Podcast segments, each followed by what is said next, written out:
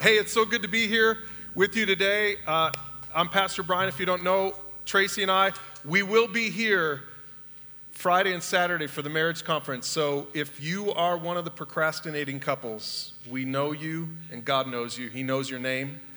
We just don't know your name yet. So you have to register so that we know, so that we can make sure that we're ready for you. But I know a lot of folks are probably going to be registering at the last minute. Do it today uh, register for that conference online. Uh, if the $20 registration is a problem for you, we, we, can waive it. That's, it's not about that at all. That just kind of helps pay for some of the food and snacks and all the stuff that we're getting. But we would love to see just lots of couples here. We believe in the family. We want to see our families strengthened, and it starts with mom and dad. It starts with husband and wife. So, so join us for that conference. We're excited about it. Uh, it's going to be a lot of fun. If you've never been to one of our marriage conferences, it's a lot of fun. It's way more fun than Sunday mornings. It is. It's way more fun than Sunday morning, so make sure to come. Hey, we're in our fourth week out of five of our Culture War series. We've been going through the book of First Peter. So if you have a Bible, you can turn there, or a Bible app, you can, you can get to that spot. It's toward the end of your Bibles if you're new to the Bible. Uh, I'm going to turn there now. But before we jump into week four, and I'm excited about this week, man, was I glad we, I didn't have to preach last week. But I am excited about this week. This week's going to be good. But before we do that, there's a, there's a different kind of war going on uh, this, this last week. If you've, been, if you've been paying attention to the news at all, the stuff that's going on in Ukraine. And so we wanted to take a moment and pray for that. Um, a few prayer points that we have today, and I'll invite you to join me in this, is we need to pray for alpiners who have been deployed. We have a, you know, being around the base, this campus, Layton campus, West Haven campus, Syracuse campus, we have lots of alpiners that are connected to the Air Force Base. We just want to say we appreciate you. We love you. If, if that's you, yeah, please. Last week in Layton, I had a, a, wife come up to me, said that her husband had been deployed, and, uh, and we know that, that it, it not only brings stress to, to the men and the women who are being deployed, but it brings stress to the family members who are, who are still here, left behind. We want you to know if that's you, we want to support you. We want to love you. Please let Pastor Eric know. Let, use that welcome card to let us know that if you have a specific need, uh, if your spouse has been deployed. But we want to pray for alpiners who are over there right now. We want to pray for the families of those deployed. And we want to pray for peace in Ukraine. We want to, you know, I've, I've been, I was watching some of the stuff that's going on over there and putting, I don't know about you, but putting myself in their shoes some of these families that are huddled in the train stations and huddled underground, it's just, it's heartbreaking. Would you join me as we pray for that right now? God, thank you. Thank you for those alpiners who are serving our country. Uh, the words can't even express how I feel about that, how many of us in this room, all of us in this room, feel about that, these men and women who serve our country. And in particular, today, we pray for those men and women who are deployed, who are uh, over on that side of the world right now, getting ready, maybe uh, whatever, whatever exactly is going on with some of them. God, we don't know all those details, but we know, Lord, it brings, it brings stress, it brings adrenaline, it brings uh, just a whole mixture of emotions. And we pray, Lord God, for safety for those who are deployed, not just alpiners, but God, for all of our military across this country. And Lord, I pray that you, your angels would be around them and protect them. And God, we also pray for their families who, are, who have who are here at home or holding down the fort at home. God, we pray for moms and dads and husbands and wives. We pray for their children. God, I know that that can bring incredible stress and anxiety into a family, and we just lift it up in the name of Jesus. We pray for your protection over those families. We pray for your provision in their lives. And God, we also pray for peace in Ukraine. Lord, I pray that uh, that evil would be snuffed out, and God, that truth would win. I pray, Lord Jesus, that you would bring a swift end to this conflict. And I pray, I just pray for those, those families and those individuals who are in a fight for their lives. We pray for them, God, and we pray for peace. And we know that you are Lord over the universe, and that includes all of the nations. And God, I pray that you would show yourself to be sovereign in this situation. And we trust you for it in Jesus' name. Amen. Amen. Thank you. Please continue to pray. In fact, uh, we want to issue a call to prayer Monday at noon. All that means is wherever you are tomorrow at noon, take a few minutes. Alpiners around the, the, uh, this whole region are going to be praying for these things. And I, I pray that you would just join us in that. Our, our pastoral team will be meeting, meeting tomorrow at that time, and we're going to take a moment to really have some prayer. So we, we just want to invite you to do the same thing tomorrow, wherever you are. Noon tomorrow, call to prayer. All right. So today, talking about war, we're going to talk about winning the war within. In our Culture War series, what we've been talking about is the fact that our culture, our secular culture, secular means non Christian, our non Christian culture is moving in this, in a certain direction, and, and it's in a direction that's away from what God's word has to say. So God's word is very clear on so many points and yet our culture is going in a different direction. And the question we've been asking throughout this whole series, as we've been studying the book of First Peter, and remember, First Peter was Peter, the Apostle Peter's first letter to the churches in the region of Turkey, uh, not far from where some of the conflict is going on right now. So it's interesting just historically to think about that. Peter wrote these words to a church that was starting to come under attack. In fact, Peter, if you haven't picked up on this yet, Peter ended up giving up his life in the culture war. Peter was martyred for his faith in the culture war. So some of you might, might look at what's going on right now in our culture and say, I shake my head at it and say, has it ever been worse than this? And let me just tell you, yes, it's been worse than this. And God's church is still here. So let's not forget that we know the end of the story. We know that Jesus wins, although it will get worse before it gets better.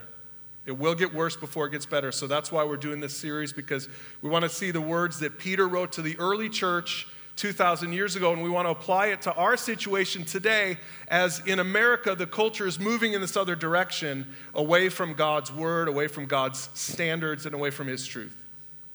And so we've talked about some of the lies that we've had to battle, and that we have to be courageous and step up. And sometimes that means we need to speak out against the lies that this, that this world is, is promoting. And Pastor Eric did a good job last week. I know that was a hard sermon. I'm sure that's for some of you, especially if you're newer to the Bible, even if you're not newer to the Bible, you know, talking about what God's word says to husbands and wives. And we looked last week in chapter three, we looked at these, today they'd be controversial words spoken to the family and the fact that God, God did make men and women to be different. And we're going to stand on that. God made men and women to be different. And I hope you had great conversations after last week's message as we talked about God's word. Let me just let me just say one thing about chapter 3 before I move on to chapter 4 because it just happened to be that I didn't have to preach that sermon. And it was the hardest sermon in all five of these sermons in the series, but I actually wanted to preach the sermon and I wanted to preach it with my wife because I wanted to let a woman speak to some of that. So if you guys saw the resources on Pursue God. If you didn't see them, watch or listen to the podcast from last week because Tracy joined Ross and myself in the studio to talk through that stuff.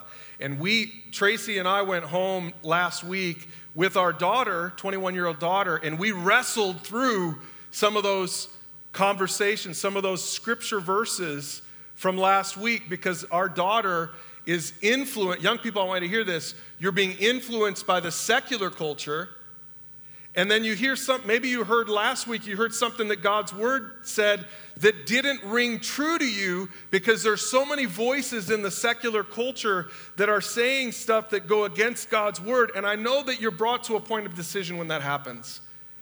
And my prayer for our families, my prayer for our young women and our young men, my prayer is that when you come up against something in Scripture that you have a hard time understanding, I want you to hear this my prayer is that you don't throw scripture out. My prayer is that you wrestle with it. And that's what our daughter was doing last week. She said, I'm just wrestling with this, I'm trying to understand it. She, she recognized that the reason it was hard to understand was because of the culture war that comes against her. All this stuff that is fed to her all the time in media and social media and within her friend groups and then she reads, she hears something like that, and she says, I don't get it. And, and that's understandable, and it's gonna happen. Young people, hear this, it's gonna happen. There's gonna be stuff that you read in Scripture, you're gonna say, I don't get that. And that's fair. But it's a step too far when you say, and therefore I'm going to throw that part out. That's not what a Christian does. What a follower of Jesus does, it's value number one for our church, is we look to God and His Word in everything we do. So, what a follower of Jesus does is you wrestle with it. When you, when you come up against something that doesn't ring true to you, you wrestle with it and you submit, like that first point last week, you, you, you, are, you submit yourself to God's authority. You say, God, you're the boss, I'm not the boss of me. You're the boss, help me to understand this. Clearly, I'm seeing this wrong. Help me to understand this. When Tracy and I have a fight, that's the best way to resolve a fight, is instead of me entrenching myself in my perspective and she entrenches herself in her perspective, it's so much better for our marriage for me to say, I'm clearly seeing this wrong. Help me to understand your perspective, right? Come back on Friday night to learn more about that. That's a good way because what we do in conflict is we tend to get in our own little boxes and we, we are like, this is how I see it and this is the right way to see it. I mean, we do this in relationship and marriage and friendship, whatever. This is the right way to see it, and we have a hard time seeing it the other person's way. Well, the same thing happens with God. We say, this is, this is the right way to see it, and we have to be self aware enough to realize that the reason we see it this way is because of the influence and the voices that are coming at us every single day more than ever before in history with media and social media. And so we have to be aware enough to recognize that that's how the enemy's going to boil the frog by turning up the heat slowly. And pretty soon we're in a boiling pot and we don't even realize it. And so that's why we always want to come back to God's word. And I thank God for some of those passages that are hard. And my, again, my challenge to you, if you call yourself a follower of Jesus, is is don't get in your box and say, I'm right and you're wrong, God. No, what you need to say is, God, help me to understand that. Help me to understand what you're saying, because I don't see it. And so we had to do that last week. And we might have to do it this week, but probably not, because today's sermon in chapter 4, it's going to get a little bit more obvious what we're talking about. It turns out that the culture war isn't just a battle that we fight on the outside. It's not just a battle that we fight against secular ideology, but there's a character war that first needs to be, be won on the inside. And that's where Peter finally goes. In chapter one and chapter two, he's talking about out there. He's talking about the culture out there and the lies and all this stuff. And we've talked about that to be faithful to Scripture. And then in chapter three, he moves into talking about the family and how it impacts the family. And so it started to get closer to home. Literally, it got closer to home. And then we turn to chapter four. And now he talks about you individually. Because after all, the church is made up of a bunch of individual Christians. And so if a bunch of individual Christians fail in their character, in their integrity. If a bunch of individual Christians fail to honor God in their life and in their lifestyle, then how in the world are we collectively going to win the culture war? If all the soldiers on our side of the war, all of us Christians, if, we're, if we don't actually live according to this, then what right do we have to step into the world and call them to live according to this? Does that make sense? And that's where Peter turns now as he talks about winning the war on the inside for you as an individual Christian. And today we're going to take a look at five parts as we break down 1 Peter chapter 4. And if you haven't read this chapter in a while, I encourage you later today to read it for yourself in full. And we're going to go through some of it right here. Number one, Paul, Peter says to chase God. 1 Peter chapter 4, verse 2, he says this You won't spend the rest of your lives chasing your own desires, but you will be anxious to do the will of God. Let's underline some of this. I love, I love this. The word that he uses here, this is the NLT, the word he uses here is a very active word. He talks about chasing.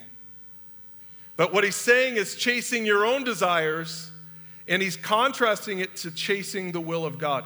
Think about how much you chase your own desires. Think about that word chase. That is like you are running hard after it, you are chasing something. Is that a word that you would use to describe your relationship with God?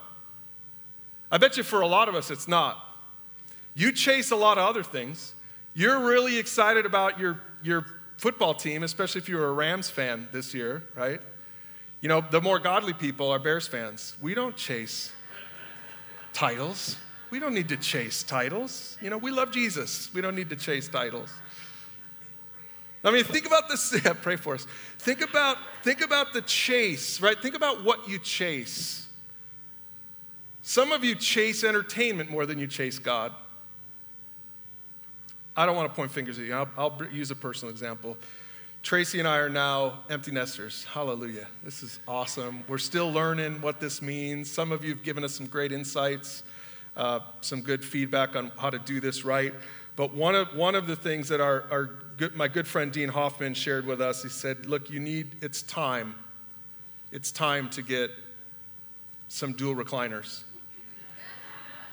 And we did, you know, we're, we're like, you know, we're going to get and so we, we went on the chase for some dual recliners. And I, I mean, it just, we were so excited about going and looking for stuff. And we would, we would snap pictures of this and say, Kenzie and AJ, what do you think about this? And they would laugh at it and they would mock our choices. And because we're old, we're old people. We get it now. We're not even going to pretend we're not anymore. We're old people and we will embrace our dual recliners.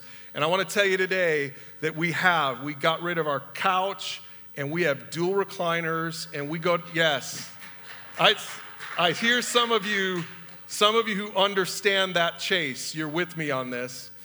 And I bring that up because all week this week it's been fun. We, we can't wait to go downstairs after dinner, before we go to bed, and we get in there, we get we snuggle in there, we get our blanket. Some of you young people are looking at me like, you are so old, I can't believe you. It's fine. Whatever. You do you, I'm gonna do me, all right? And we get under our blankets and we watch our show and it's we love it. It's so fun. But you know that is so tempting to chase just that, to chase our own comfort, to chase our own entertainment. Man, it is like a con it's not even just sin that lures us away from God. It's just comfort. It's just entertainment. Now there's nothing wrong with us buying dual recliners. There's nothing wrong with that. Uh, what I'm, the reason I bring this up is I want, I want you to think about in your own life are you that excited about your pursuit of God as you are about that new thing you bought or, or that show that you guys found on Netflix? This is, this is, I think, how we can apply this to us today. He says, You won't spend the rest of your lives chasing your own desires but look at the other side. He says, But instead, you will be anxious. I mean, that's a word that we use, that's a bad word, anxious, right? But he's using it as a good word.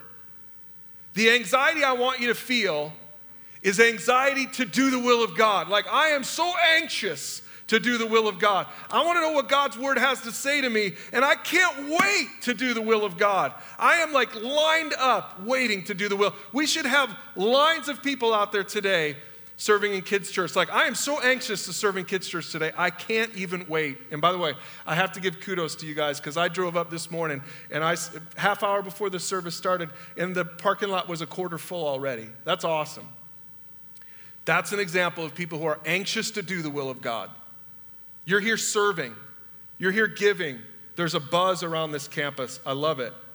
This is what Peter is calling us to do. He's calling us to chase God. That's why when we started pursuegod.org, we called it pursuegod.org, not perusegod.org. Because we pursue Him. That, that word is intentional. We chase Him.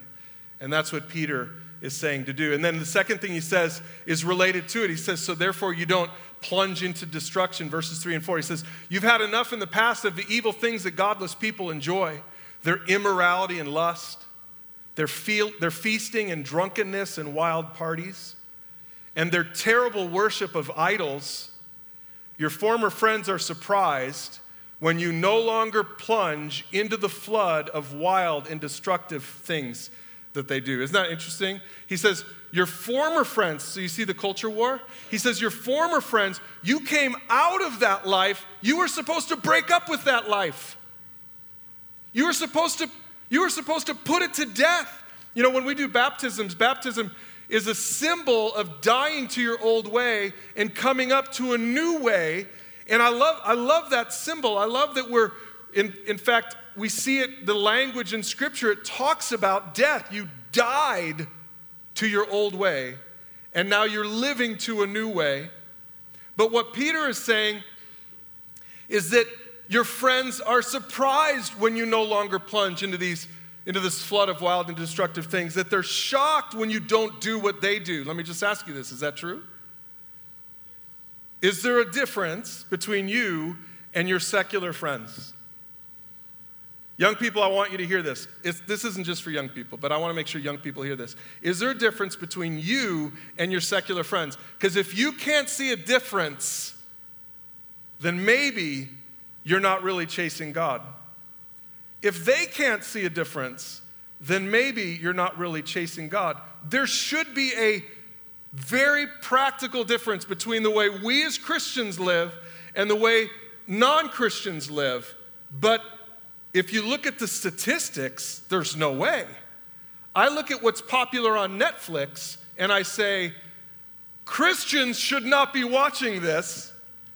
And yet, looking at how popular it is, and yet our nation is still supposed to be Christian, clearly Christians are watching it. There should be a difference in what you watch. Young people, old people, even. Empty nesters, I want you to hear that. We should have discernment when we cuddle under our blankets in our dual recliners and when we watch the stuff that we watch. It's getting harder and harder to find good stuff to watch. But I'm not going to be, pl- Tracy and I are not going to be plunged into the flood of the wild and destructive things. It's not just partying on the weekends, it's also what we allow in our living rooms on Tuesday night. There should be a difference. Our former friends should be surprised. We shouldn't all just be doing the same stuff. But we have to win this war within in order to do it. Number three. Then he starts, in verse 7, he starts talking about your prayer life. He says, The end of the world is coming soon. Wow. Doesn't it feel like that? Sometimes you, li- you listen to the radio, you listen to you watch the news, you're like, the end of the world is coming. I, I remember when the pandemic hit, and remember there was an earthquake down in Magna. I had people, we had people on our pastoral team texting and emailing and calling us saying, is, the, is this the end of the world? You know, they were like, Pastor, tell me, is this the end of the world? And I, I think that's how it felt for Peter too. He says, the end of the world is coming soon, but look at what his therefore leads to. Anytime you see the word therefore, in the Bible, you should ask, what's it? Therefore. Therefore. Thank you. No, none of you heard that? We have failed our job. Anytime you see the word therefore, you should ask, what's it there for? And here's what he says The end of the world is coming. Therefore, be earnest and disciplined in your prayers. One of the most earnest times in my life of prayer is about 15 years ago. You've heard the story when I was diagnosed with cancer it was a wrong diagnosis, but for three weeks, I thought I was dying and this cancer was eating away my bones. And I'd never prayed so earnestly in my life. And some of you know what I'm talking about. There's, there's a crisis in your life that caused you to pray like never before. And this is what he's saying the end of the world is coming soon. So get after your prayers, sharpen your prayer life. Be earnest and disciplined in your prayers. The podcast this week on Pursue God on this topic, by the way, if you, if you haven't started listening, make sure to listen to those. And this week's podcast is uh, with Pastor Eric and Pastor Ross, and we talked about what this actually means in your life. What does your prayer life actually look like? Because I know a lot of people don't really have a picture for what prayer should be. And I, I got that picture when I was in high school and I started going to early morning prayer at my church. And the pastor of the church would go to that as well. Some of the other leaders in the youth group would go, and we would like five in the morning. Oh my gosh, and I'm not a morning person. Five in the morning, we'd pray together. But I was desperate to sharpen my prayers. I wanted to learn how to pray. And I remember one morning I got in there before anyone was there. The lights were kind of dark in the auditorium, and I was just in there praying. And I heard the vacuum cleaner going, running. I'm like, man, the, the custodial crew's here awful early. early. And I'm, I'm hearing this, this hum of a vacuum cleaner for the first 15 minutes, and then I realized it wasn't the vacuum cleaner. it was my pastor about three rows away groaning before the Lord in prayer. And I learned from him what prayer looked like, what, that prayer was, was that being, being what it says here, being disciplined in your prayer. There is, a, there is a side of prayer that's very spontaneous, but there's also a side of prayer that's very disciplined, where, where you have structured time every day and you spend time in prayer. I asked Eric and, and Ross in the podcast. I'll let you listen to it for yourself. But I said, hey, be really specific. What does that look like for you? What does your prayer life look like? And, and Eric shared something that's similar to mine. Eric and I both, we, our prayer time in, in the morning, and Tracy's the same way, is I usually start by reading the Word in the morning. I do my scripture reading in the morning. And then after that, I spend some time in prayer. Some disciplined, structured time in prayer. That's how I've been sharpening my prayer life, and I want to challenge you guys to do it. Young people, I challenge you to do it. It's not, there's never, it's never too early to learn to pray and to spend some time in prayer. And it's all it is, it's just like a conversation. You're just talking to God, you're bringing stuff to God. If there's something that keeps distracting you in your prayer time, which is me too, I'm kind of ADD. If you get distracted in your prayer time, then pray for that thing. That's probably why it's on your mind, is because you need to pray for it. Pray for that thing, and then you can put it away and pray for some other stuff. One of the things I like to, I like to journal in my prayer, and my prayer journal is my, my uh, Google Tasks app. I have uh, I've turned that app into a prayer journal. That's what I use it for. I have all these different lists on there, and instead of checklists that I check off, I I add prayer needs on there. I've got, a, I've got a list for this campus, I have a list for all of our other campuses. I have a list just for my personal family and my, prayer, my just kind of a personal prayer list. And I go through there every single day. I go through there and I pull up my list because I kind of need to do that. Otherwise, I, I'll lose my focus. And I begin to pray for some of those things. Another great thing for prayer, if you've never, I use this, Pastor Eric said on that podcast, he uses this as well, is the PRAY acronym, P R A Y praise, repent, ask, and yield. So many people think that prayer is just about that prayer list, like I mentioned, but it's so much more than that. It's praising, spending some time on a regular basis praising God, telling Him who He is, repenting, confessing some of the stuff in your life that needs to be confessed. And then you spend some time asking and make sure to spend some time yielding. Yielding is when you just stop and listen and let God speak to you. Prayer is a lot like a relationship with your spouse. It's, it's not just, hey, if I just came to Tracy once, once a day in the morning after my Bible reading time, time, could you imagine if I came to her and I just said, here's my list of things.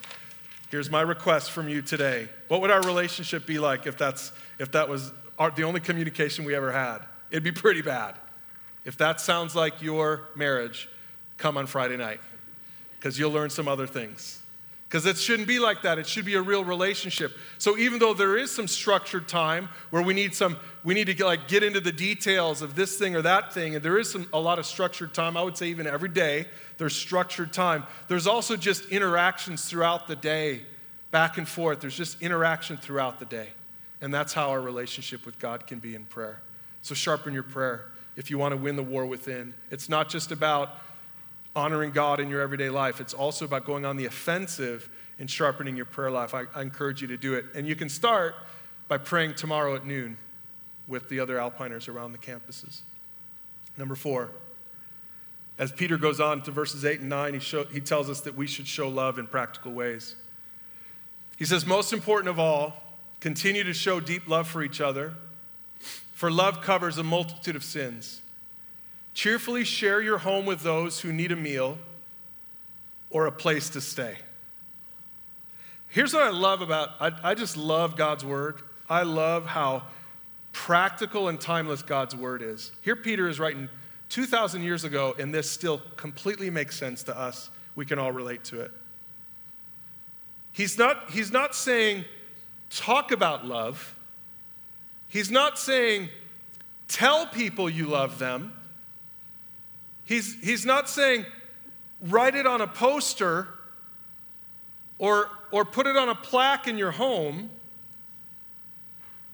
He's saying to show it in a very practical way. Now, look at his, I think this is just one example, but let's just use his example. He, his example is to cheer, cheerfully share your home with those who need a meal or a place to stay. When's the last time you did that? When's the last time you just said, hey, you need a place to stay? Come stay with us. Hey, you need a meal? Here's a meal.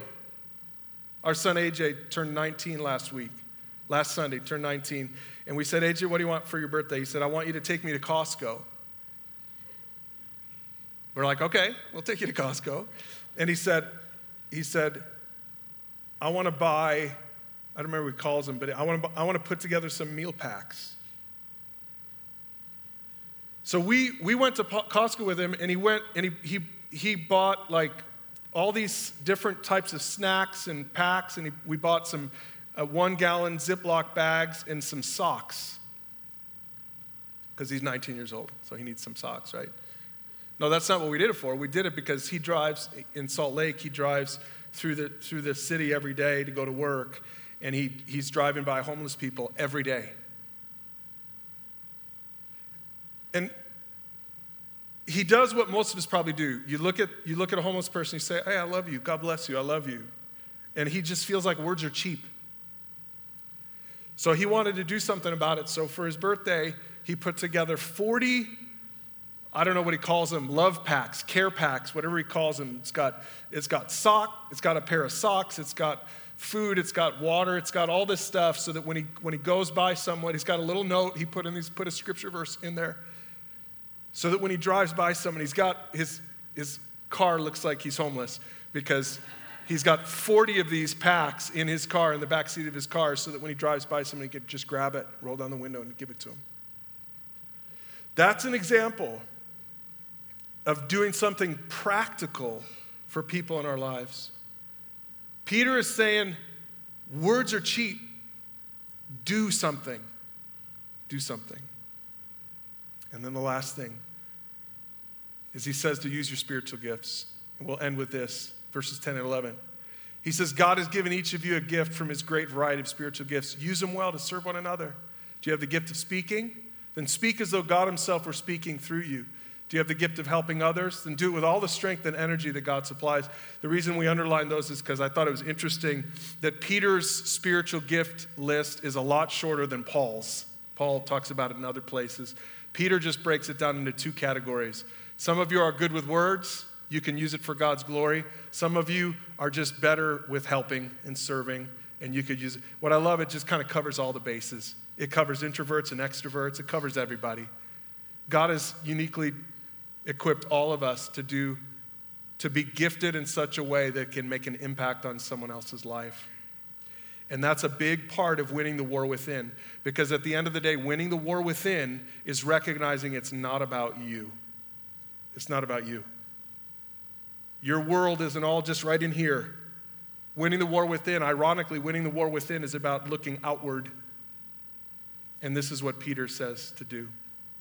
So if you want to win the culture war, Christians, if we want to win the culture war, we got to do these five things. That's what Peter says in chapter 4. Let's pray together. Lord, I pray that you would help us to do this, God, that we would be individual Christians who collectively are moving, moving in a certain direction, and it's the direction of submission to you. God, let us be the kinds of Christians who don't plunge into the destructive things that the world around us does, that our, that our old friends still do. But God, that we would live a different kind of life, God, that we would live lives that honor you, and that it would, it would draw the attention of the people around us. They would say, There's something about you that's different than the world at large, and I want to know more about it. And God, I pray that that would happen more and more, even this week, Lord, as we, your people, as your, as your sons and daughters, win the war. We win that battle within. It starts inside of us. Thank you, Jesus, that you did the work to defeat sin once and for all. And God, I pray that we would appropriate it by our very lives. So have your way in us and through us as we chase God, as we as we chase you more than we chase the other things, the other the other pleasures of this world. God, may we chase you, young and old. May we chase you for your name's sake. Pray in Jesus' name. Amen.